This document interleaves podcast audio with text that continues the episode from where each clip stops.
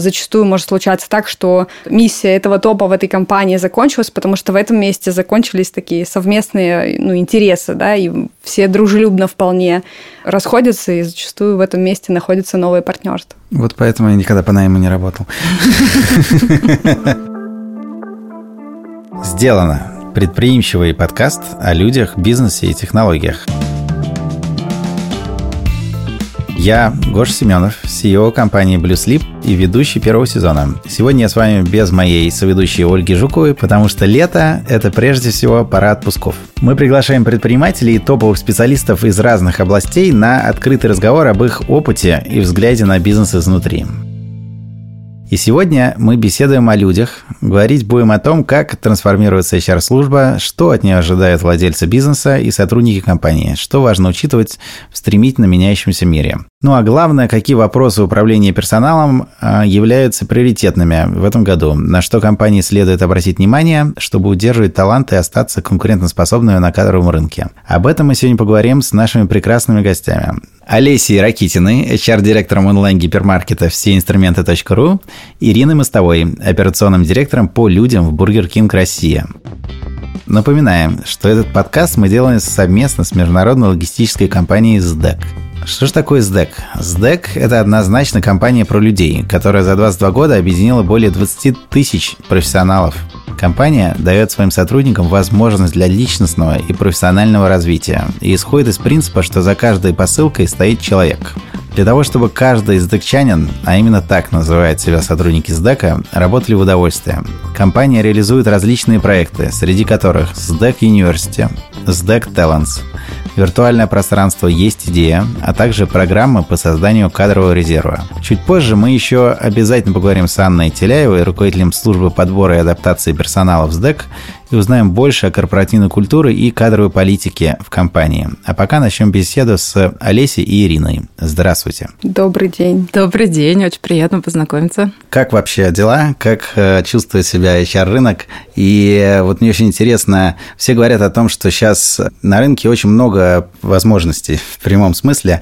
Э, есть и линейный персонал, и топ-персонал из-за вот всех событий, из-за ухода больших игроков. Вот можете ответить со стороны профессионалов, так ли это? Ну, во-первых, стоит, наверное, пояснить, кого мы набираем. У нас есть очень разный персонал, то есть мы работаем, это и рабочие специальности, сотрудники склада, сотрудники розницы, это и в том числе какие-то топовые позиции, позиции руководителей, вот, и, безусловно, IT, потому что в целом мы как IT-компания выступаем. Если говорить про рынок, что сейчас происходит, я не могу сказать, что он как-то прям ну, кардинально поменялся. Наверное, вот такие кардинальные изменения были в марте, когда мы привыкали вообще и начинали жить в новой роли. Если следить за работными сайтами, в целом небольшой прирост количества вакансий, небольшой спад количества резюме, ну там буквально все в пределах, не знаю, 50% колебаний. Это относительно февраля начала? Отно- отно- или относительно, относительно прошлого месяца? месяца прошлого месяца, смотрели, хорошо. Да. Так. И это обычная ситуация для летних месяцев. То есть, в принципе, всегда летом уезжают люди отдыхать, э, количество резюме на сайтах становится меньше, количество кандидатов меньше, и поэтому сейчас, ну, как-то такая достаточно ровная ситуация. Из того, что мы замечаем из э, позитивных изменений, э, очень оживился рынок юных специалистов, но вот нам, по крайней мере, в мае удавалось, и в мае, и в июне каждую неделю собирать по 20, по 30 э, кандидатов, уже прошедших наш такой интеллектуальный тест, выпускников вузов, причем топовых вузов, там, которые входят в десятку, в двадцатку, и ребята приходили, ну, прям с открытыми сердцами и душами. Раньше такие ребята, ну, к сожалению, не выбирали нашу компанию, они уходили стажироваться в международных компаниях. Вот, и такая тенденция, она прям очень позитивная. Мы э, ощутили приток. Много платите стажерам? Это у меня больная тема, на самом деле, потому что я тоже работодателем являюсь не таким большим, как вы, коллеги, но мы всегда в рынке ищем какую-то молодую кровь в хорошем смысле. И раньше я помню, что э, стажеры каждое лето это был какой-то глоток свежего воздуха, потому что их было очень много, они все с горящими глазами, и все были с концепцией такого, что давайте я поучусь чему-нибудь, если заплатите, будет хорошо.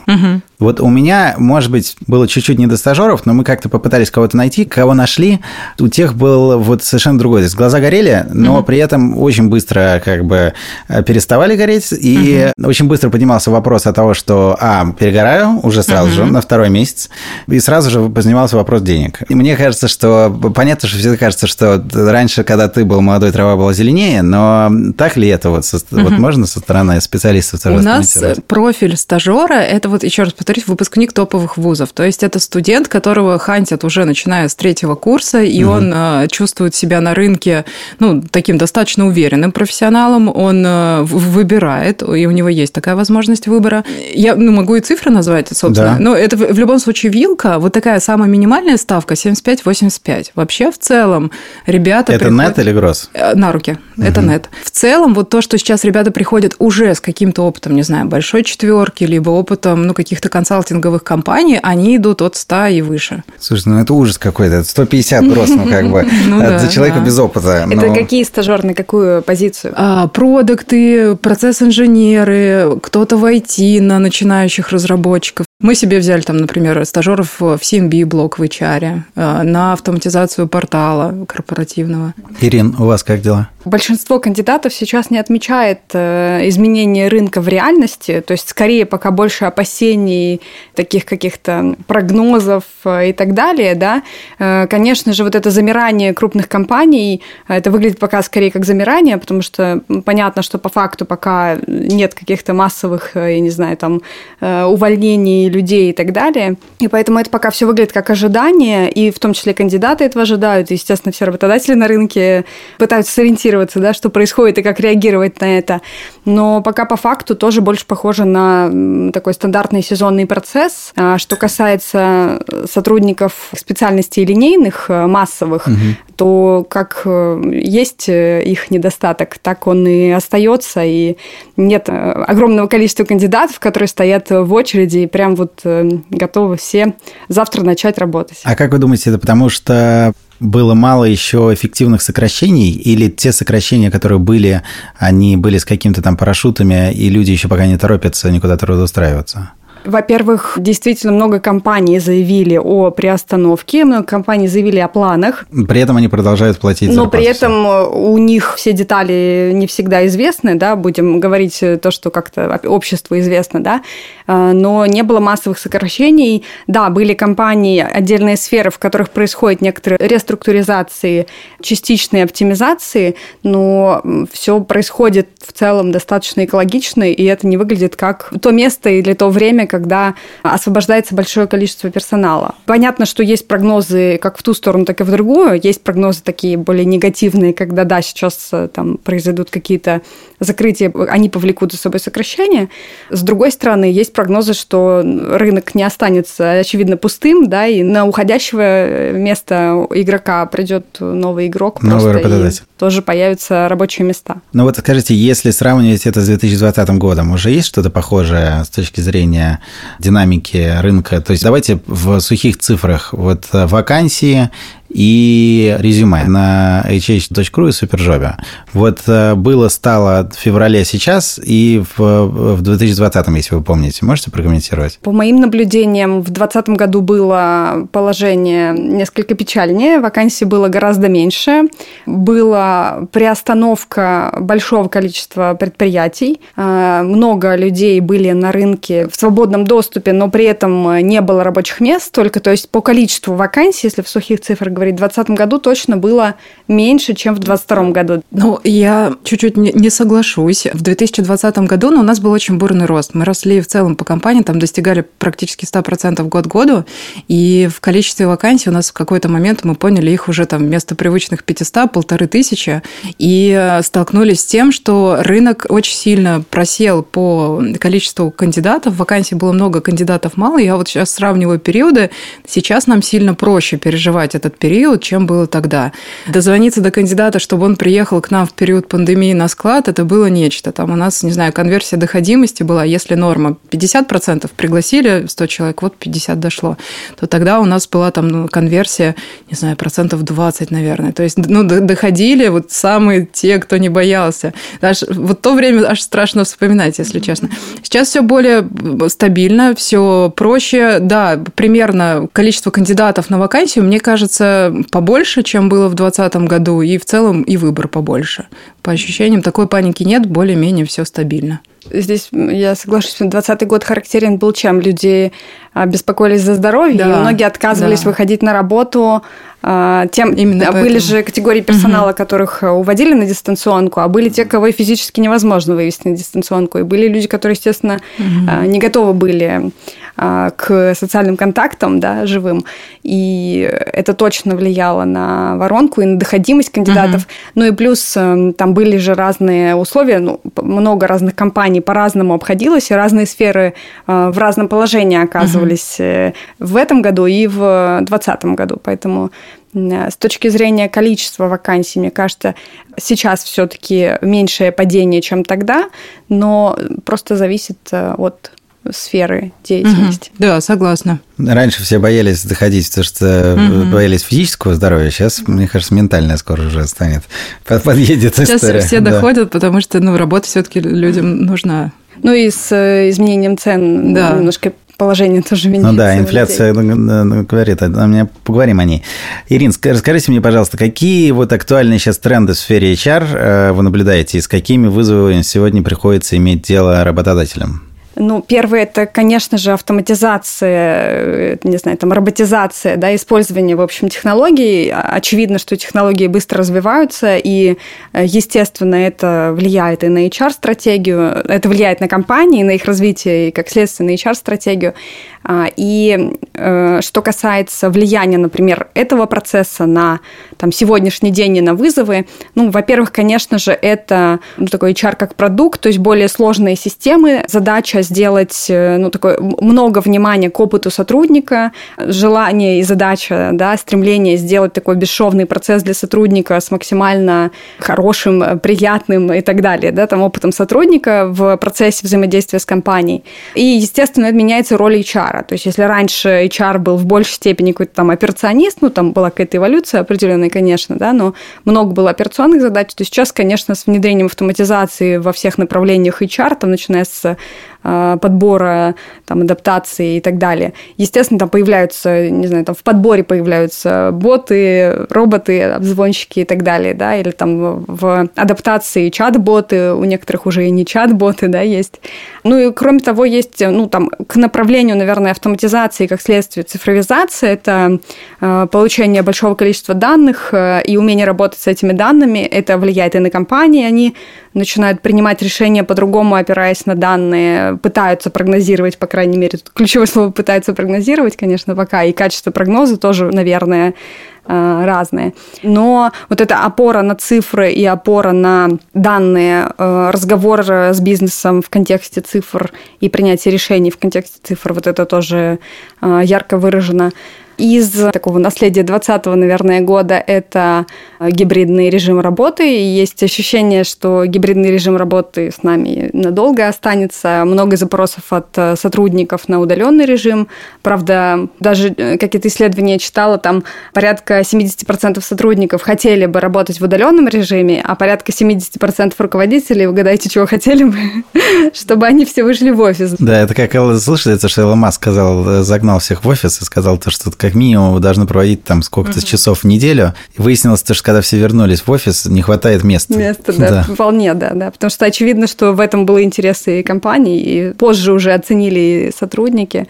Да, ну, самый, естественно, такой заметный и ощутимый вызов – это, конечно, меняющаяся среда. Вот это, знаете, раньше там Вука мир э, рассказывали страшилки такие, да? Mm-hmm. Вот, сейчас бани мир. И вот это ощущение хрупкости, мне кажется, как никогда просто присутствует. Это когда то, чего казалось, не может измениться, внезапно в один день может исчезнуть там, да, или поставить под сомнение существование и так далее. Вот. И вот это изменяющийся мир э, с такой скоростью следствием, естественно, является там, технологического прогресса, то вот это изменение мира с такой скоростью, естественно, влечет за собой быстроту реакции компаний, э, варианты различные, там, стратегии. То есть теперь сложно сказать, что у компании одна стратегия, угу. наверное. Вот она теперь, наверное, какая-то есть основная, есть запасная, да, и есть еще план С. Ну вот э, такие какие-то основные. Ух, много вы сразу затронули тем, которые хочется на самом деле обсудить. А, Алис, ну вот, может быть, вы расскажете коротко тоже, как вы видите себя, прокомментируете тренды, и мы потом перейдем к kan. Я бы добавила из трендов, э, ну, наверное, такое надвигающееся опять про подборы, про людей. Все-таки компанию делают люди. И о чем говорит? Ну, вот статистика Росстата говорит, что в ближайшие несколько лет э, население снизится на 7 миллионов человек. Пожилые уйдут отдыхать уже, а молодые придут, но придут на те роли, что-то автоматизировать, быть процесс-инженерами. И мы в ближайшие, ну, по ощущениям, там, года два-три точно испытаем огромную нехватку в количестве людей вот именно рабочих рабочих специальностей, э, на производствах, на складах, а спрос на них как раз растет. Водители, курьеры. И вот мне кажется, выиграет э, та компания, которая уже сейчас подумает, а что сделать для того, чтобы, ну вот, либо, как говорила Ирина, автоматизировать какие-то услуги для того, чтобы не, не испытывать в дальнейшем возможность голода людей, либо придумает э, какое-то то, что нельзя автоматизировать, станет настолько привлекательной компанией, в которой вот как раз будут стоять очереди из людей, желающих Э, трудоустроиться и вот именно работать на таких базовых э, специальностях. Потому что есть ощущение, что вот в несколько, там, 3-4 года мы точно испытаем голод. Вот про автоматизацию расскажите. Насколько у вас получается автоматизировать воронку хайринга? И насколько у вас внизу потом с точки зрения вот уже специальности получается роботизировать, автоматизировать сам персонал? Что-то получается, что-то не получается. Я могу сказать, если говорить про HR, в первую очередь, какие процессы автоматизируются. Ну, это как раз все, что касается подбора. Это, наверное, самое такое, что можно отдать, э, не знаю, прозвону роботам, э, привлекать лиды с помощью там каких-то инструментов дополнительных маркетинговых. Это вот точно то, что и мы автоматизируем у себя в компании, на что делаем большой упор. Дальше идет уже автоматизация каких-то вот таких ручных HR-процессов. Например, мы на корпоративном портале полностью автоматизировали систему оценки, систему обучения для того, чтобы это было там легко и с помощью телефона. А, ну, вот какие-то процессы, для которых раньше требовалось, не знаю, чтобы запустить процесс оценки в компании, нам нужно было три HR, а сейчас один и три кнопки там. Угу. Наверное, наверное, это основное. Дальше уже третье, чтобы я выделила автоматизация в сфере обучения. Ну, как автоматизация? Здесь э, скорее уход от каких-то ну, вот, огромных офлайн тренингов когда собирались большие аудитории, когда мы сутки морозили людей, там, учили, заставляли, что-то с ними делали, то сейчас это все уходит тоже в телефон и в какие-то трехминутные обучающие ролики, причем они намного продуктивнее и полезнее, чем вот это огромные затраты на какие-то офлайн обучения. Ну, я бы, наверное, сказала, в целом э, на рынке, наверное, сейчас только ну, небольшие компании или те, которые пока выбирают не вкладываться в автоматизацию, потому что понятно, что это инвестиции, и для некоторых, может быть, э, там слишком долгосрочные инвестиции, это вклад в автоматизацию, но практически, мне кажется, уже ну, все компании или большинство автоматизируют процесс подбора, просто в зависимости угу. от того, насколько массовый найм или более точечный найм, они просто разные используют системы. Очевидно, что для массового найма нужны одни системы, там большое количество, ну, там есть движение по этапам воронки, да, оно сильно отличается от точечного и так далее. То есть есть точно множество а, систем, которые предлагают автоматизировать именно подбор. У многих э, компаний есть системы, которые автоматизируют э, процесс адаптации. Вот я уже говорила, там давно известные уже компании. Э, онбординга, да? А, да, онбординга, там, где чат-боты есть, угу. некоторые голосовые помощники, вот я слышала, начинают появляться. А, оценка, тоже с Олесей согласна, что во многом автоматизированная оценка, она может быть как, ну, допустим, сами, ну, естественно, что сами инструменты оценки тоже уже автоматизированы. Много подрядчиков, которые предлагают автоматизированные инструменты оценки там, ну, самый популярный, это, наверное, там 360, который обычно, да, там в, в таком уже давно онлайн-формате. Ну, естественно, сам процесс, как выстроен он в компании, он тоже автоматизируется. Разные компании просто разную сложность, может быть, да, имеют этого процесса, но в целом тоже много компаний уже. И не столько процесс, например, узкообучения, сколько процесс развития, треки развития сотрудников, такое обучение действительно сейчас больше сводится, вот как Олеся сказала, к коротким обучающим роликам, да, к таким электронным трекам, где сотрудник может с телефона заходить, смотреть короткое обучающее видео на разные темы. Ну и чаще всего это в какой-то трек для каждого э, сотрудника в идеале должно выглядеть, да, ну хотя бы в группы сотрудников, ну или хотя угу. бы в ключевые должности по трекам распределяться, да. Но вот эти вещи, мне кажется, уже действительно никого не удивляют, по крайней мере, да, скорее удивляет, когда их пока еще нет. Хотели бы напомнить слушателям о том, что этот подкаст запущен благодаря поддержке нашего партнера, логистического оператора SDEC. SDEC, кстати, признана одной из лучших логистических компаний по рейтингу MainMine. Одним из показателей при расчете рейтинга был э, показатель количества сотрудников, которых, к слову сказать, в компании более 23 тысяч человек. И сейчас мы говорим с Анной Теляевой, руководителем службы подбора и адаптации персонала SDEC, обладающей успешным опытом найма внутренних HR.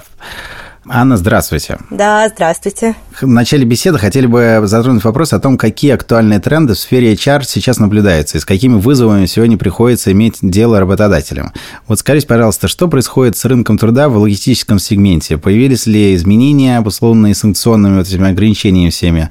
Например, рост спроса на специалистов, имеющих опыт работы со странами Азии? Вы знаете, сейчас э, ярких трендов пока не наблюдается, то есть динамика рынка пока более слабая слабая, чем была в прошлом году. То есть в прошлом году у нас был рынок кандидата, и при этом очень активно было много вакансий, как э, в сфере логистики, так и во всех других сферах, и там действительно была очень высокая динамика. В этом году в целом на начало года вакансий было несколько меньше, и сейчас я не могу сказать о каком-то вот ярком дефиците.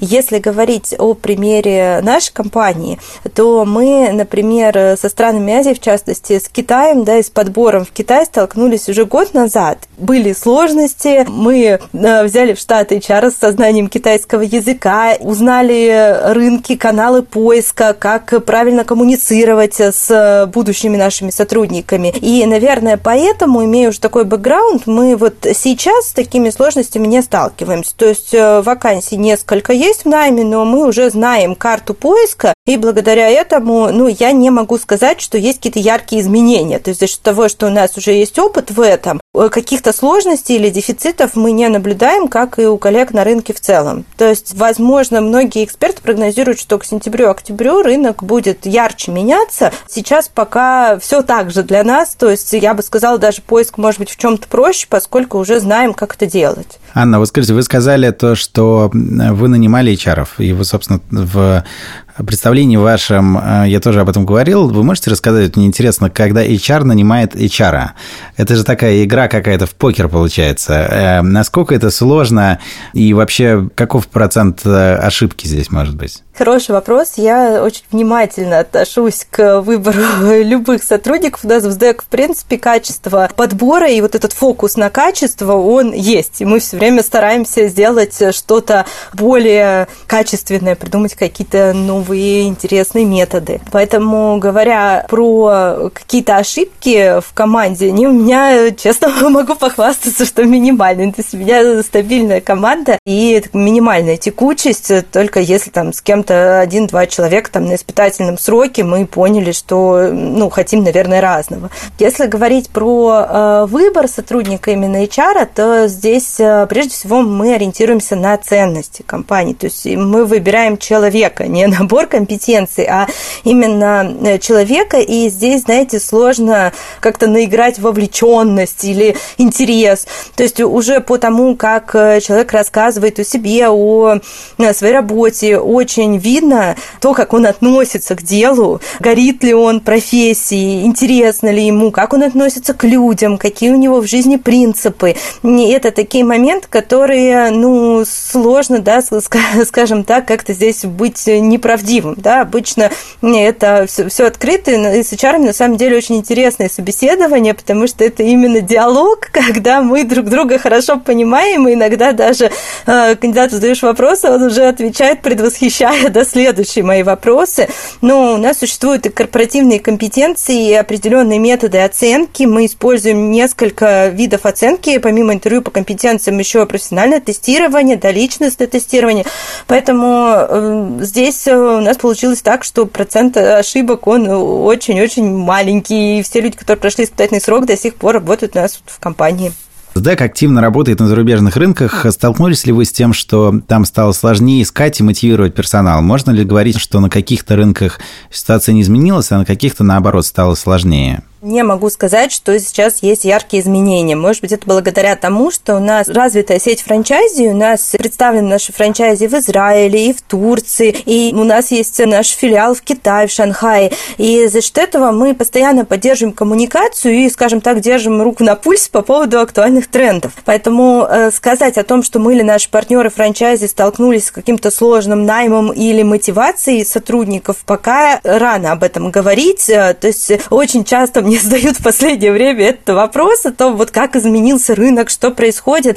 Э, я не могу сказать о яркой динамике на данный момент, то есть э, пока рано. Вот э, все ждут осени, да, и что какие-то будут изменения. Пока не могу сказать, что рынки как-то отличаются друг с другом. Проблемы все те же, знаете, звезду всегда сложно найти, всегда за успешного, результативного, эффективного сотрудника или руководителя битва работодателей происходит. Скажите, пожалуйста, вот ряд ряд рыночных экспертов говорит о возможном появлении тренда на обратную цифровизацию, вынужденной замене каких-то современных решений на более надежные и менее требовательные к технологической составляющей. Стоит ли, по вашему мнению, ждать такого в логистической отрасли или, наоборот, в поисках повышения эффективности бизнеса компания будет внедрять более современные решения? Вы знаете, логистика такая сфера, которая вот э, по итогам ковида очень сильно продвинулась вперед. Очень много появилось технологий, как IT-решений с точки зрения автоматизации, так и технологий, связанных с какими-то механизмами, которые э, либо компании разрабатывали сами, то есть э, своими командами, да, либо совместно с какими-то партнерами, но все равно очень много внедряли у себя. Поэтому первое, что хочу сказать, тренд на автоматизацию точно сохранится, так он еще и усилится, потому что автоматизация – это и повышение эффективности, и экономия, и влияние на время, и влияние на командную работу, и возможность освободить руки да, от труда и заняться более стратегическими да, задачами. А если говорить о механизации какой-то, да, там, например, сортер у нас очень большой в Домодедово, пока никаких сложностей не вижу. То есть у нас два склада современных, это в Московской области, в Домодедово, и в Санкт-Петербурге, у нас там даже роботы появились. И э, пока э, никаких сложностей нет. Вот скажите, логистика – это достаточно зависимое от IT-решения бизнес. Что можно сказать о ситуации с айтишниками на российском рынке? Стало ли их сложнее искать или, наоборот, проще? И как вы думаете, поменяется ли вообще в будущем эта ситуация? Все же говорят там, о большой миграции, о том, что все уехали. А потом у нас в кошки-мышки игра интересная случилась с рапортом чиновников. Один сказал то, что все вернулись, другой сказал то, что не вернулись. В общем, правда где-то где-то посередине. Третьи посчитали, сказали то, что они действительно вернулись, но затем, чтобы багаж забрать. Я могу сказать о том, что вообще потребность в IT-специалистах последние пять лет, она очень яркая, и сохранялся такой тренд на дефицит IT-специалистов. То есть, что это значит? Значит, что вакансий много, а кандидатов мало. И получается, что работодатели конкурируют между собой за лучшего специалиста на рынке. Какой-то момент была даже статистика о том, что в каждой пятой компании а потом и в каждой третьей компании в нашей стране есть дефицит IT-специалистов. Как развивалась ситуация в начале 2022 года? Рынок нам говорит о том, что в январе-феврале, в принципе, упало количество активных вакансий, то есть тут прям в начале года на 11%. То есть э, есть у меня ощущение, что вот этот вот рынок кандидата да, 21 года, когда все очень активно и нанимали, и были какие-то изменения в ожиданиях кандидата, все перемещались в поиск лучших условий. То есть, э, наверное, многие создали какие-то сильные команды и уже работали на развитие команды, потому что в целом обычно тренд таков, что в начале года э, количество вакансий начинает увеличиваться. То есть январь-февраль количество вакансий растет. А здесь на IT-рынке количество вакансий несколько упало. А вот э, после февраля, где-то с марта месяца, э, их количество еще больше упало на 18 аж процентов. То есть количество вакансий начало уменьшаться а количество резюме начало увеличиваться. Это вообще э, для IT-рынка HR не характерно. Да, уникальная ситуация, действительно. Причина следующая. Первое, то, что, э, ну, конечно, релокация. То есть э, в чем здесь история? Некоторые компании не могут позволить сотрудникам работать удаленно. Несмотря на то, что COVID там внес какие-то корректировки, все равно многие просят работать удаленно или в пределах одной страны. И вот здесь, конечно, возникает потребность у сотрудников работать работать откуда-то из э, другой страны, соответственно, они ищут работу. Второй момент – это, в принципе, заморозка найма, то есть в марте-апреле наблюдалась такая тенденция рынка, когда он прям замер. Количество вакансий ярко уменьшилось, то есть получается как, вакансии не обновляются, а резюме кандидаты постоянно обновляют. И получается, что мы видим какой-то прирост резюме, да, и какой-то вот такой минимум вакансий. А сейчас тенденция потихонечку начинает меняться, и что я могу сказать на данный момент, момент, что все равно вот э, наши коллеги, партнеры, другие компании говорят о некотором дефиците IT-специалистов, потому что хорошего специалиста все равно найти сложно. То есть появляется больше откликов, да, но и требования компаний тоже растут. Там экспертиза, например, в кибербезопасности сейчас очень важна. Конечно, важны и разработчики. На самом деле очень многие компании сейчас делают фокус на автоматизацию, на разные процессы, которые используют IT-решения. И поэтому, э, опять же, все равно это остается дефицитной отраслью. Просто чуть поменялась тенденция. Ну, например, там раньше было условно 10 откликов, теперь там 30 откликов на вакансию, но это не значит, что есть гораздо больше подходящих кандидатов. То есть количество откликов растет, но количество подходящих кандидатов их растет не сильно. А если говорить о нашей компании, то на самом деле мы предлагаем решение для наших сотрудников и возможность работать удаленно в абсолютно разных странах, ничего ничего против этого не имеем, только за. И, в общем-то, моя рекомендация для ну, коллег э, из других компаний тоже э, продумывать такой вариант, потому что, ну, всегда проще договориться в позиции вин-вин, да, и э, решить вопрос, там, помочь, может быть, даже где-то с релокацией или как-то обсудить временный какой-то отпуск, что-то еще, да, но при этом продолжить потом сотрудничество. И благодаря этому, да, у нас, ну, многие сотрудники, сейчас процентом соотношении точно не скажу, но эта тенденция продолжается, да, кто-то куда-то переезжает, но мы не теряем качество. Плюс еще очень важно, конечно, с командами говорить. IT ребятам э, очень важна, помимо материальной составляющей, еще интересные задачи. И сейчас понятно, что компании, они переориентируются на какие-то проекты, которые максимально выгодны бизнесу. И вот здесь важно с ребятами обсуждать, в чем их интерес, что их драйвит, для того, чтобы тоже удержать, мотивировать, и тогда все будет успешно. Слушайте, ну классно. Я рад слышать то, что вы поддерживаете дистанционку и даже релокацию. Потому что на самом деле а, мне кажется, что странно не использовать вот это вот э, эти навыки, которые нас э, подарил ковид в каком-то смысле. Есть и плюсы от этого. И мне кажется, что гибридный график – это прекрасная история. Вот. Она дает больше гибкости, возможностей. Мы все научились работать дистанционно, все работает эффективно, и в этом я не вижу никакой проблемы. Скажите, ну вот, а, значит, возвращаясь к рынку, у логистики сейчас сложно. Много вызовов, много задач. От сотрудников требуется явно там неординарные усилия по выстраиванию новых деловых связей, а, нахождение новых контактов, новых логистических цепочек, а, новых продаж, клиентов. Все очень меняется. Большая нагрузка. Скажите, вот были ли в вашей практике случаи, когда люди требовали какой-то материальной компенсации за возросшую нагрузку? Считаете ли вы такие требования легитимными или наоборот считаете, что сейчас все должны больше держаться за свои рабочие места и никакие дополнительные меры мотивации не нужны? Я считаю, что очень важны э, меры не только материальной, но и нематериальной мотивации, поскольку люди работают не только, да, там, измеряя свой э, профит, там, заработной платы. Я всегда привожу примеры, там, можно пойти в один, там, не знаю, продуктовый магазин и в другой, там примерно одинаковая система мотивации, но только в одном магазине мы видим постоянных сотрудников, да, а в другом постоянная текучесть, хотя зарплаты там, ну, судя по рынку, примерно одинаковые. И мы знаем эти продуктовые магазины, причем. Да. да.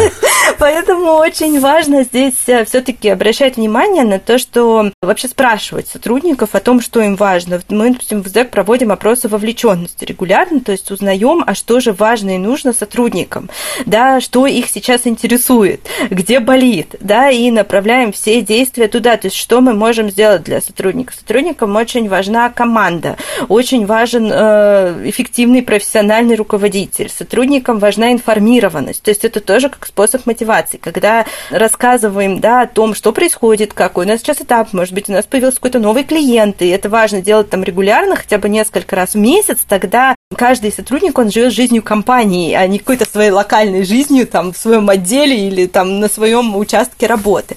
Э, если говорить про э, возросшую нагрузку, она, знаете, у нас неравномерная, потому что где-то работы, наоборот, стало поменьше, а где-то ее увеличилось, да, и э, там, где увеличивается, у нас, в общем-то, разработана неплохая система мотивации с точки зрения того, что сотрудник сам может влиять на свой доход. То есть, если мы говорим о возросшей нагрузке там на отдел продаж, допустим, то там есть возможность э, таким образом, да, привлечь э, интересного клиента и э, по итогу получать зарплату выше, да. Есть возможность развивать действующих клиентов и тоже вот, знаете, всегда я говорю о позиции вин-вин, о позиции договоренности, когда это здорово, классно и для сотрудника, и для клиента, да, когда мы друг другу предлагаем классные истории.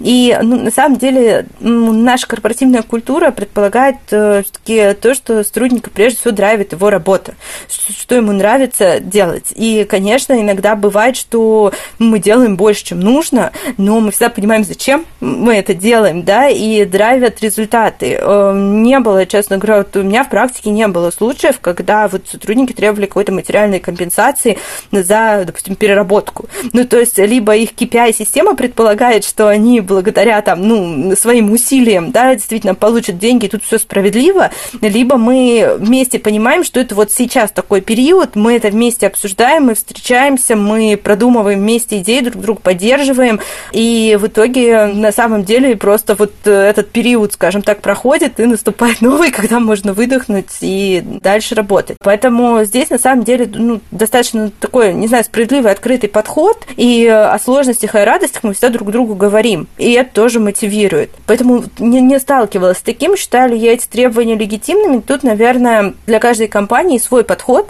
и в зависимости от корпоративной культуры, да, от того, как устроен бизнес, э, это может быть, а может этого не быть, но мне кажется, очень важной корпоративная культура, командность, понимание людей, общей цели, поскольку э, успешный специалист или успешный руководитель, он всегда сможет иметь э, ну, тот доход, который там он хочет. То есть, э, вложив усилия сейчас, может быть, прямо здесь и сейчас ты за плюс там 1, 2 или 5 часов рабочего времени, ну, не рабочего, да, не получишь дополнительный доход, но при этом в будущем ты можешь вырасти карьерно, профессионально, может быть, расширится зона ответственности, и у тебя появится там, ну, следующая ступень в твоем карьерном треке. Мне кажется, здесь вот, знаете, больше стратегически мыслить и лучше подходить с позиции карьерного трека, то есть что тебе даст это сейчас, что это компании даст сейчас, да, то есть э, и вот это вот лишние там, ну, какие-то несколько часов работы, они могут реально повлиять очень круто на компанию в целом, это значит, и ты, и твои коллеги смогут, э, ну, улучшить, да, какие-то условия своей работы. Да, мыслите долгосрочно, это называется, да. Да.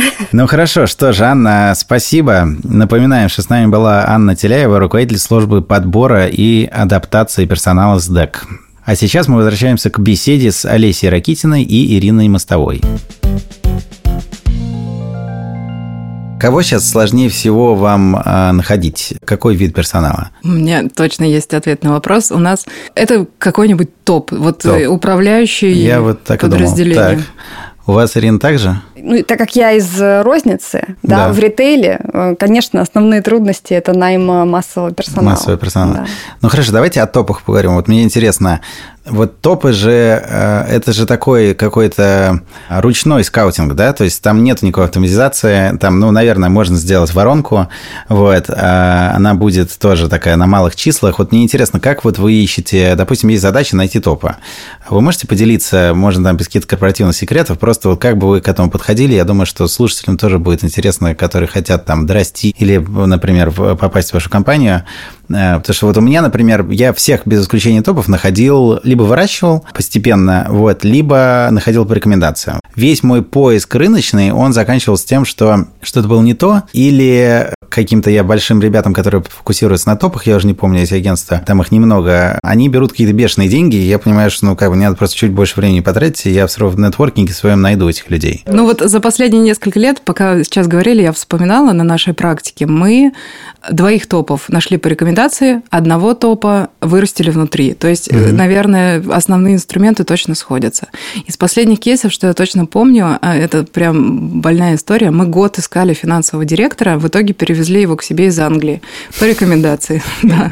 То есть это была боль. Мы знали всех финансовых директоров на рынке, всех их замов и всех, всех их. Ну вот так бывает. У нас ну, есть определенные ценности и при этом профессиональные требования к этой позиции. Вот ну, просто нет таких людей. Угу. Привлекали кадровые, э, запрашивали рекомендации. И потом только вот уже через год, через собственника, его угу.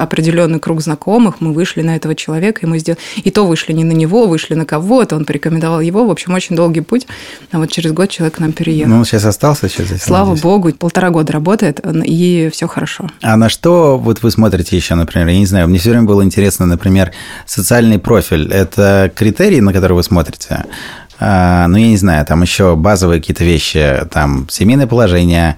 Понятно, что вы смотрите на, там, а, ну, на какое-то резюме общее, а, но мне кажется, что у топов резюме, там, оно, ну, то есть оно само за себя чаще всего говорит, и это там не критерий оценки, дальше надо как-то глубже влезать в какую-то психологию, понимание, насколько он приживется, потому что цена ошибка с, э, с топом, она очень большая, как с точки зрения его зарплаты, так и простое. Ну, во-первых, во-первых, с топом в этом отношении чуть-чуть проще, потому что и на той, и на той стороне очень осознанные люди, понимающие, что делают, принимают решения на много лет вперед. Mm-hmm. Мы заинтересованы получить топа на там, 5-10 лет, он заинтересован найти работу на 5-10 лет. Поэтому зачастую меньше ну, каких-то обманов, либо желания там, очень уж сильно себя продать, ну, либо они очень быстро вскрываются, достаточно, там, не знаю, получить 2-3 рекомендации. Ну, то есть человек очень открыт, когда ты уже на такой позиции топа работаешь. Очень легко на тебя собрать любую информацию. А в нашей компании критично важно, у нас есть, мы это называем ДНК, их 9, это про а, ну, такие качества базовые, про ответственность, про умение работать в команде, про желание расти и развиваться, про честность, а, про э, обучаемость с точки зрения быстрого впитывания материала. Вообще все эти 9 качеств мы иногда называем просто ну, такой наш или не наш, потому что мы это чувствуем уже где-то на подсознании, наверное, внутри. И будем мы брать сотрудника склада, либо топа, вот эти качества качества у него должны быть. Просто у сотрудника склада менее развиты, у ТОПа более развиты. Их может оценить точно рекрутер, который проводит первое интервью. И у нас есть еще очень важная э, штука – командное собеседование, когда мы приглашаем ТОПа и еще шесть ТОПов, ну там условно. Угу. Плюс может прийти не ТОП. Придет э, собеседовать финансового директора, бухгалтер и маркетолог, например, кто-то еще. И мы просто вот общаемся также за столом, спрашиваем про его опыт, он спрашивает про нас. И обычно вскрываются очень интересные вещи. То есть, например, были такие случаи, когда вот если приходит не топ на собеседование, а просто сотрудник, там скрывается, что оказывается там могут быть другие форматы общения. На сотрудников он реагирует не так хорошо, как... Ну, то есть перед топом он себя презентовал, продавал, а с сотрудником считает, что может расслабиться. Вскрываются какие-то вещи. А, то есть приглашаются не топовые сотрудники, разные, разного уровня, разные. да, а, да, да, уровня. обязательно. Ну, то есть топ обязательно угу. тоже его посмотрит в перспективе, угу. но вот классно, когда это очень разные люди с разными вопросами, угу. и вот именно ты вот так немножко ну, грубо говоря, обстукиваешь о своих командных игроков. Угу. Это очень усложняет подбор, э, но очень помогает э, снизить уровень текучести на таких позициях. Ирина, у вас есть какие-то лайфхаки? Я думаю, будущее вообще будет, э, большая часть найма будет через нетворкинг, рекомендации или внутренний рост. Э, я думаю, многие компании сейчас уже понимают, что в большинстве случаев э, удачнее получается вырастить своего, потому что когда мы нанимаем топа, там вопрос уже не только о компетенциях и уровне там, профессионализма, да, сколько о ценностях и смыслах, которые должны совпадать вот в этой точке там, пространства, где мы находимся, да, и еще должны совпадать ценности и смыслы про будущее примерно на одно и то же ну, там, время, да, поэтому э, здесь, конечно, чаще всего получается через рекомендации или, ну, там, личные, там, да, знакомства. Сейчас про рекомендации очень золотое время. Потихонечку в телеграм-каналах, в личных там связях из тех компаний, которые как раз на рынке, вот прям эти золотые резюме уже передаются, так что не поздно направить HR нетворкиться. Да, да. Это правда, да. То есть рекомендации это не всегда там, э, ну, в таком в простом понимании там знакомому позвал, да, условно. Угу. А зачастую рекомендации это просто когда э, какого-то человека перемещают да, так из рук uh-huh. в руки заботливо HR, а, либо там руководители, э, зная друг друга, да, и понимая, что в разных бизнесах разные сегодня цели и задачи. И а, зачастую может случаться так, что а, ну, как бы вот миссия этого топа в этой компании закончилась, потому что в этом месте закончились такие совместные ну, интересы, да, и все дружелюбно вполне расходятся, и зачастую в этом месте находится новое партнерство. Вот поэтому я никогда по найму не работал. Чтобы не заканчивалось ничего. Хорошо. Есть такое клише, что роботы и искусственный интеллект убьют, кого-то заместят ряд вакансий. Чаще всего это касается линейных вакансий, иногда это бывает на самом деле какие-то узкопрофильные высокие специалисты. Мы уже видим не один пример такого экзекьюшн исполнения таких историй в складах с роботизацией. Я думаю, что есть в том же, например, с операторами, там э, э, примере роботизации. Расскажите о вашем опыте и насколько вы согласны с этим или не согласны. И, и вообще, искусственный интеллект – это добро или зло? Искусственный интеллект – добро, зависит от того, как мы будем с этим обходиться. Мы, я имею в виду человечество. Да. Если посмотреть сейчас, э, даже как э, пользователи в рознице, в магазин, когда мы приходим, сейчас есть магазины, в которых касса осталась одна, а киосков ну, для свободной покупки уже больше, чем кассиров. Вначале, я помню, это выглядело пугающе даже как э, пользователя меня. А сейчас это очень удобно, потому что ты ничего не ждешь, никого не ждешь, и даже консультация уже ничья не, не нужна. И в этот момент ты стоишь, думаешь, зачем девушка здесь стоит, можно девушку отпустить, пусть чем другим занимается. Поэтому, да, действительно, простые базовые операции, которые повторяющиеся и легко передать на автоматизацию, конечно же, будут э, заменяться роботами. Постепенно они будут усложняться, но те операции, которые можно передать на роботов, думаю, будут усложняться. В этом точно нет ничего страшного, потому что как только мы передаем простые базовые операции на роботов, у человека есть возможности заниматься более сложными интеллектуальными задачами, тем самым повышая эффективность бизнеса. Поэтому, э, ну, если учесть э, вот то, о чем Олеся как раз говорила, да, про особенности демографии, про то, что доля трудоспособного населения пока не выглядит, э, что будет расти в перспективе, выглядит пока, что будет уменьшаться, то скорее, может быть, эти два тренда на роботизацию и на уменьшение количества трудоспособного населения, даже с учетом, что работодатели начнут расширять границы да, там, своих профилей, там, где, например, раньше они, может быть, там, ориентировались на людей от 18, может быть, Э, будут пересматривать, да, например, функционал деятельности, будут дробить э, должность на несколько и так далее. Будут более молодых набирать там, потому что есть определенные ограничения для молодых ребят. И в этом смысле все выглядит, на мой взгляд, достаточно оптимистично и весьма любопытно. Класс. Э, Ирина, этот вопрос. Вы, значит, вот вы уже внедрили явно совершенно роботизированные кассы. Они, правда, как потребитель, удобные. Всем везде, во всех фастфудах уже больших точно есть. Вот кассиров вы переквалифицировали в кого-то? В кого? Конечно, конечно конечно. Ну, это касается и розницы в целом, и сотрудников ресторанов, например, сети фастфудов. Э, это же э, общий тренд для всех э, общий, сетей конечно, ресторанов, да, да, да. Ну, фастфуда, по крайней мере. В ресторане множество позиций функциональных, на которых нужны люди. Угу. Это и, ну, то есть в ресторанах быстрого питания это же и процесс приготовления, угу. и процесс там разгрузки, и процесс управления и координации, поэтому множество функциональных позиций, на которых по-прежнему люди нужны. То есть бедные кассиры пошли на разгрузку, да? Почему на разгрузку не обязательно? Они, может быть, стали готовить бургеры, например. Тоже неплохо, хорошо. В общем, найдут применение. Расширились да. в функциональных да. навыках своих. Да, хорошо. Олесь. Ну, во-первых, я согласна со всем, что сказала Ирина, а во-вторых, пока говорили, вспомнила три года назад, когда мы только начали тестить видеоинтервью, я помню, почему-то мы их начали тестить на программистах, разработчиках, и один из них взломал эту систему и прислал нам взломанный код и говорит, смотрите, как я классно справился с заданием. Мы, конечно, уточнить, что задание было другое, но тем не менее. Ну, взяли его? Вот я не вспомню сейчас, не скажу, взяли или нет, но интересно было, просто я запомнила, что мы тогда всем HR это активно обсуждали. Есть классные вещи, есть э, то, что никогда человека не заменит, но я, наверное, сейчас говорю именно про HR-процессы. Я, наверное, пока полностью не уверена, с учетом наших огромных требований вот именно к личностным э, качествам кандидата, я пока не готова отпустить полностью процесс подбора только на искусственный интеллект, так, чтобы нам выдавали вот уже э, брать его либо не брать. Обязательно нужна личная встреча, обязательно нужно рассуждение, обязательно нужно общение, обязательно нужно, чтобы руководитель увидел глаза и взял человека, либо не взял. И очень хотелось бы, конечно, это сохранить. Хотя, ну, наверное, тоже зависит от масштабов. Я знаю, там, что во многих компаниях человека даже не видят, он дистанционно скинул анкету, прошел там какие-то проверки и завтра выходит на работу.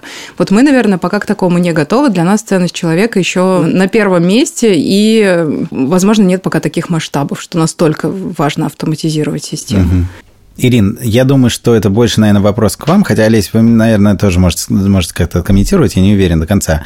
Вот есть, значит, IT-инструменты, э, у HR наверняка они используются. У вас просто, мне кажется, что больше масштаб с точки зрения линейных потребностей. Вы наверняка использовали какие-нибудь западные программы, и насколько является этой проблема ухода различного софта из рынка для вас лично или в целом, может быть, вы знаете, для индустрии HR? Потому что там с точки зрения управления мы все знаем, что SAP и Oracle ушли, ну там Oracle почти уходит, ушел, и там Cisco уходит тоже и так далее, это железо, которое нельзя использовать и так далее. То есть это большая, на самом деле, проблема, которую не решить. То есть один раз быстро не заменит SAP, а Cisco вообще нельзя будет завести никак. Вот в HR есть такого рода, в целом, как индустрии, такого рода проблемы? Я бы, наверное, сказала, что, э, скорее всего, точечно есть. Я не могу сказать, что это как-то массово, но, по крайней мере, на тех примерах, где я знаю, это не является чем-то массовым, страшным. А, точечно есть, но если учесть, что это, конечно, всегда процесс. Ну, автоматизация mm-hmm. и какая-то система, это же не какая-то постоянная величина. Мы ее однажды взяли, и теперь она нам всегда э, решает все задачи. Постоянные изменения и доработка любой системы – это вечный процесс доработки и улучшений. И если бы мы сейчас э, не говорили об изменениях в окружающем мире, бывают же изменения, когда мы просто отказываемся от какой-то системы, выбираем другую, потому что появилось на рынке что-то другое. Давайте так, скажем, если говорить про HR-системы, э, на мой взгляд, все системы системы так или иначе можно найти и заменить аналогом, либо переходить в собственную разработку. Бывают примеры, когда начинают взаимодействовать с подрядчиком, оказывается, что то, что предлагает партнер, стоит столько, что проще сделать на собственном да, продукте каком-то и доработать его. Поэтому я уверена, что все эти вопросы можно решить. Вот вопрос с железом и вопрос такой скорее IT, да, угу. там э, коллег, э, который обеспечивает, да, там техникой и программным обеспечением, вот он, наверное, гораздо сложнее для решения. А вот, на мой взгляд, по IT-продуктам для HR вопросы решаемые. Да, возможно, в каком-то месте окажется, что мы немножко меняемся в структуре затрат, да, и, возможно, угу. в каком-то периоде чуть-чуть затраты будут увеличены, но в любом случае решаемо точно. Угу. Олесь, у вас как? Расскажите, вот вы говорили, то, что у вас есть процесс онбординга с обучением. Э, обучение же тоже делается на всяких софтверных решениях.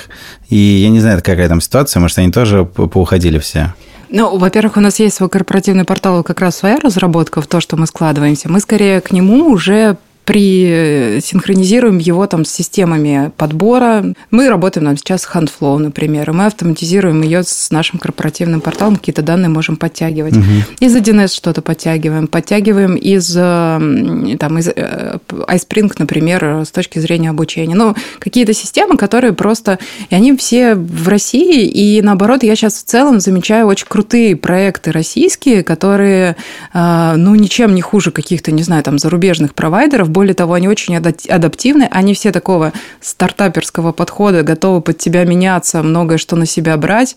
Очень классные продукты есть, которые... Вот здесь нехватки точно не ощущаем.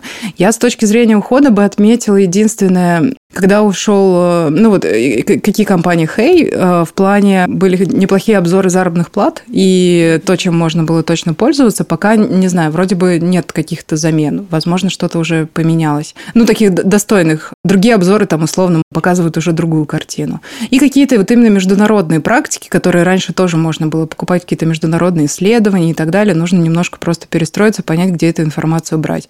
А с точки зрения автоматизации голода нет. Угу.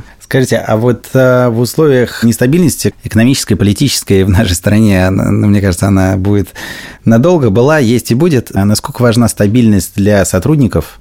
Как-то вы вот поменяли внимание и стали ли больше тратить время на донесение ценностей, на, вот еще раз, эту стабильность, на работу больше с человеком, на какие-то там тренинги, э, на работу с там, э, социальным каким-то довольством, критерием, там, там оценкой в 360 вот этого вот психологического состояния? У нас это и раньше было, но, наверное, текущая ситуация показала еще большую ценность всех этих мероприятий, ну и ценность вообще человека в компании. Все правильно, очень правильно даже слово само стабильность. В плане того, когда все это произошло, самое главное было дать уверенность команде, что, ребят, все хорошо, мы вообще знаем, что дальше делать, у нас есть там рабочие группы, совещания, мы принимаем решения, все спокойно, занимайтесь своей работой, фокусируйтесь на главном, на клиенте, а, мы там подумаем, что сделать, обязательно вам об этом расскажем.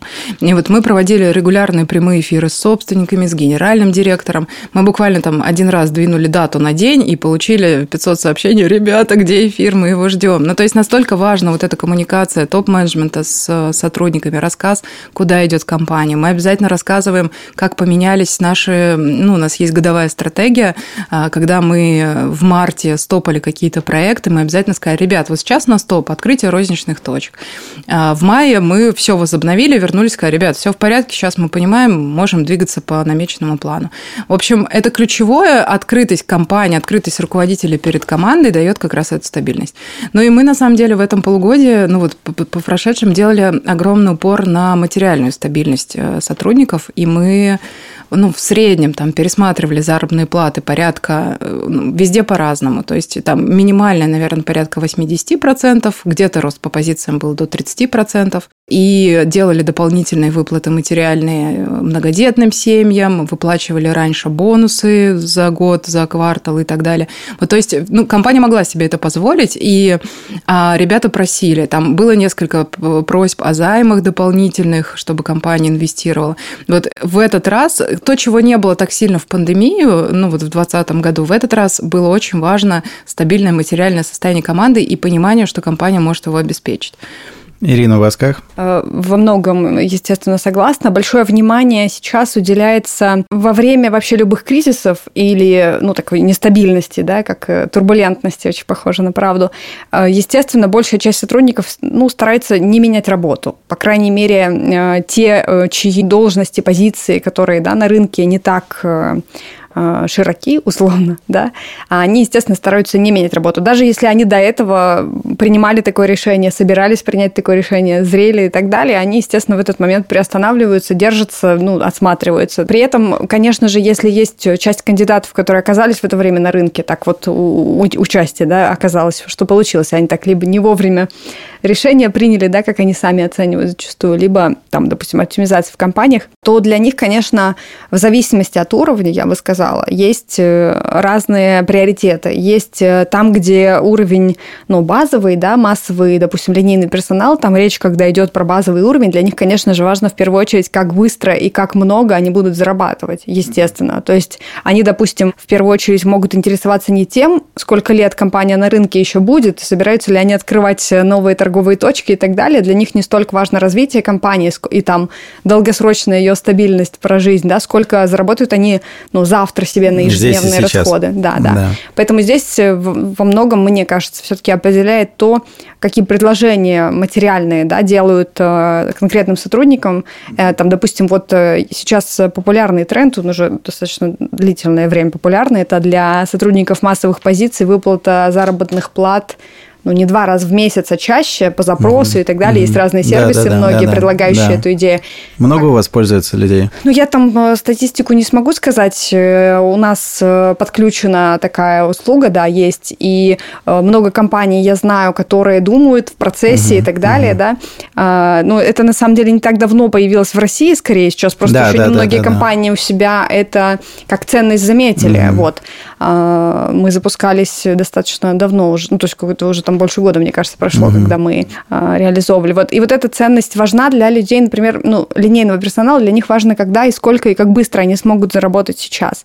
А, например, для там, белых воротничков, сотрудников офиса, естественно, важна стабильность компании. Они и на собеседованиях э, во время отбора э, задают вопросы о планах э, развития компании, о том, как стабильны и так далее. Естественно, они там свои какие-то исследования да, там проводят.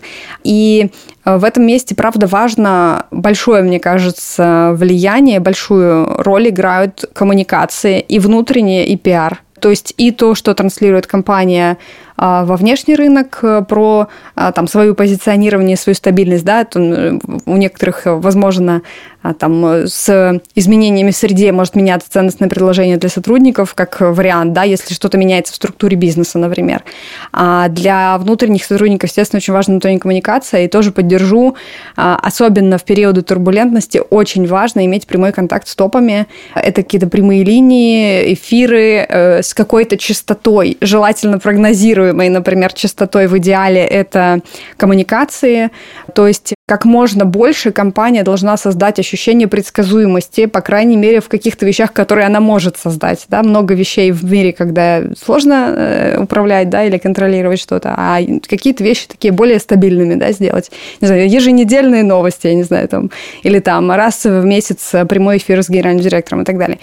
И очень важна роль э, не только топ-менеджмента, ну, топ-менеджмент, ну, как бы говорит о стратегии, топ-менеджмент отвечает на ключевые вопросы, куда мы движемся, как мы будем жить и так далее, да, такие популярные. А большая роль у middle менеджмента, потому что они дальше управляют командами на местах и управляют их эмоциональным, в том числе, состоянием, потому что то, что происходит сейчас, я про сейчас не говорю, вот последние события там Да, ну последние три года а вообще последние, да, несколько лет Тотально, буквально, да. да. То есть это вот про тот самый банни мир, то здесь очень важная роль, там же одна из особенностей, это такая фоновая тревога за непредсказуемость происходящего, да, и вот в этом месте руководитель является таким не только человеком, который э, в каком-то там э, далеком прошлом, да, ставил задачи, контролировал исполнение, еще иногда мотивировал, да, то это еще и человек, который оказывает поддержку, человечный, да, замечает, внимателен к своей команде и вовремя может отрегулировать э, ну, эмоциональный mm-hmm. настрой и где-то добавить уверенности и стабильности каждому из членов команды. Да, ну то есть, как говорят, что если сейчас инопланетяне э, высадятся, то тоже точно кто не удивится никто ничему. удивится. Да, ну хорошо, ну давайте, значит, резюмируя это, вот поговорим чуть-чуть, вот последний вопрос, на самом деле, про будущее и про тренды. Чего ждать от HR-рынка, э, позитивные, негативные вопросы, и через 20 лет ваша должность будет в компании или нет? Я думаю, будет, но она как-то будет по-другому называться, да, и явно будет э, другой функционал. А чего ждать? Ну, очевидно, будет развитие технологий, причем еще в больших темпах, чем сейчас, а значит, что изменения в мире, там, дальше уже будет за бани миром какой-то другой мир, боюсь представить, как назвать, ну, и какими характеристиками после хрупкости и тревожности, да, основных, а, может быть, но это точно мир возможностей, то есть это время для, э, ну, реализации возможностей, по сути, там, даже сегодня, да, в чем характеристика? Те люди, которые успевают замечать происходящее, осознавать и адаптироваться, они успевают занять, ну, там, освободившиеся Э, там рынки, э, позиции и так далее, да, пространство. То есть я уверена, что впереди также много возможностей и больше возможностей, потому что с развитием технологий, опять же, более простые операции, ну и средние там, да, сложности операции будут передаваться на роботов или сложные системы, которые, например, ну там несколько систем в себе как-то объединяют, да, я не знаю, когда, там, через сколько лет мы, наверное, все-таки придем к такой какой-то самостоятельной, да, единице робота, там, который решение принимает и так далее, да. Но это в таком каком-то Полностью очень... нашел, принял, уволил и пошел э, процесс. Да, буквально, да, в ту ну, это, Еще причем он, знаете, нашел, принял, уволил другого робота. А тот пошел на него, написал в этот самый, в... Э, инспекцию для роботов. Инспекцию для роботов, да, да, да. Ну, в общем, э, понятно, что вот эта роботизация, она будет э, продвигаться и замещать часть э, функционала, но при этом хорошие новости, на мой взгляд, в том, что будет появляться много новых профессий, очевидно, там уже можно всяко фантазировать на эту тему, и много нового функционала, деятельность будет усложняться, возрастать уровень интеллектуальности деятельности, и скорость процессов принятия решений, естественно, будет еще расти. Олесь. Вообще, на последней конференции обсуждали, что горизонт планирования сейчас три месяца. И да. все, три что... месяца у вас, а у нас да, неделя. Ну, то, что, то, что, да, больше трех месяцев, это все из мечтаний. Но вот на что мы ориентируемся, когда думаем там о горизонте 20 лет? А, мне кажется, ну, HR никуда не денется. 20 лет назад он был, а, просто он был в более ограниченной функции, условно. Раньше это были кадры принять, уволить, оформить и корпоратив какой-нибудь раз в год провести. Сейчас это уже больше про осознанность, больше про какие-то человеческие качества. А если смотреть на будущее, мы обычно ориентируемся на то, что происходит э, за рубежом. Вот, например, когда была такая возможность, мы ездили, общались с э, компаниями в Силиконовую долину, какие у них тренды в HR. И ну, есть ощущение, что никуда HR не уйдет, наоборот, вот эта человечность и какая-то важность э, увидеть глаза, важность вложения в, в обучение, в развитие, важность контакта лидера с командой. Это все тоже важно. Просто немножко будет функция трансформироваться. То есть HR – это скорее такой трансформатор, который управляет бизнесом. Это, ну, это как было всегда, так и есть второе лицо там после генерального директора, кто точно работает с командой, кто подсказывает, как работать со структурой, кто работает э, с с развитием, предсказывает, какие люди будут нужны компании там, через 5 лет, через 10 лет. Уже сейчас начинает думать о том, если они нужны, то я возьму студента себе для того, чтобы через 5 он стал топом. Ну, то есть, скорее, будет более стратегическая важная роль, а, ну и огромный акцент на привлекательность работодателя, а, потому что конкуренция, скорее всего, будет расти за персонал, и важно выстраивать такой бренд, в котором людям классно работать, где они получают удовольствие от э, работы в компании, от результата.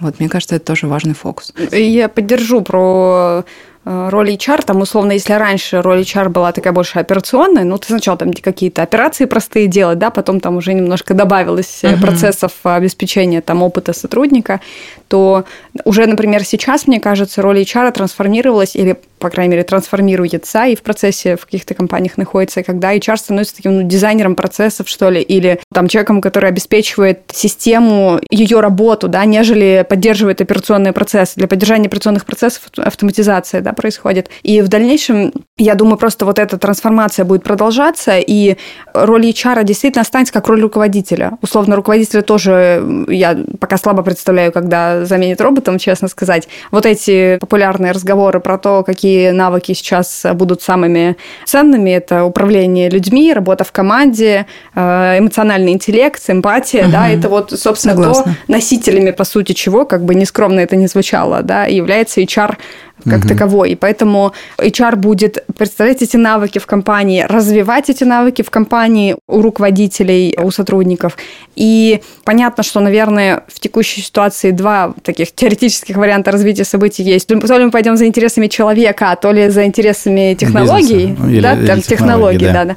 То есть то ли там впереди какие-то корпорации огромные, которые с невероятной скоростью создают инновации, за которыми не успевают процессы, законодательства и так далее. Но я все-таки верю в людей, не будь HR тогда. Да. И мне кажется, что вот эта ценность человека в любом случае будет продолжать таким оставаться главным фокусом, и забота о сотруднике просто впереди, наверное, будет такая вот взаимодействие компании и сотрудника как таких карьерных партнеров, условно, да, где компания со своими ценностями и сотрудник со своими встречаются с смыслами и ну, какими-то такими совместными ценностями и проектами. И компании, наверное, будут менее структуризированы в части там вот оргструктуры, да, там, где есть отделы угу. подчиненные сотрудники, а такие более свободные в организации, такой более гибкой оргструктурой. И большое количество, мне кажется, таких свободных странное ощущение художников, да, ну, вот это рост самозанятых уже сегодня наблюдается, количество людей, которые работают на проектной работе, на временной занятости тоже растет, и очевидно, что с э, роботизацией, автоматизацией процессов э, функционал будет меняться, и будет меняться то, что должен уметь человек, то есть переобучение точно будет один из процессов бесконечных просто, угу. обеспечение изменения знаний, навыков, функционала для сотрудников, это тоже останется ролью, которая еще надолго, мне кажется, нами. Класс. Ну что ж, я думаю, что надо заканчивать. И мне нравится, что у нас все подкасты в последнее время э, начинаются по-разному, э, но все без исключения заканчиваются позитивно и оптимистично. Я тоже оптимист. Верю в лучшее. Мне очень понравилось то, что мы подсветили роль человека в HR, как никогда важной, и то, что конкуренция – это двигатель любого процесса, на самом деле, даже человечного. Вот. И что интересно, что конкуренция на рынке HR по-прежнему присутствует, и кадры по-прежнему найти сложно, это на самом деле хороший показатель. Э, безработица, значит, у нас не растет. Благодарим за беседу в сегодняшнем подкасте наших гостей. Олесю Ракитину, HR-директора онлайн-гипермаркета всеинструменты.ру и Ирину Мостовую, операционного директора по людям в Burger King Россия. Также хотели бы напомнить слушателям о том, что этот подкаст запущен благодаря поддержке нашего партнера, логистического оператора СДЭК. Ну и с вами был я, Гоша Семенов, CEO компании Blue Sleep. До встречи. Спасибо огромное. Спасибо.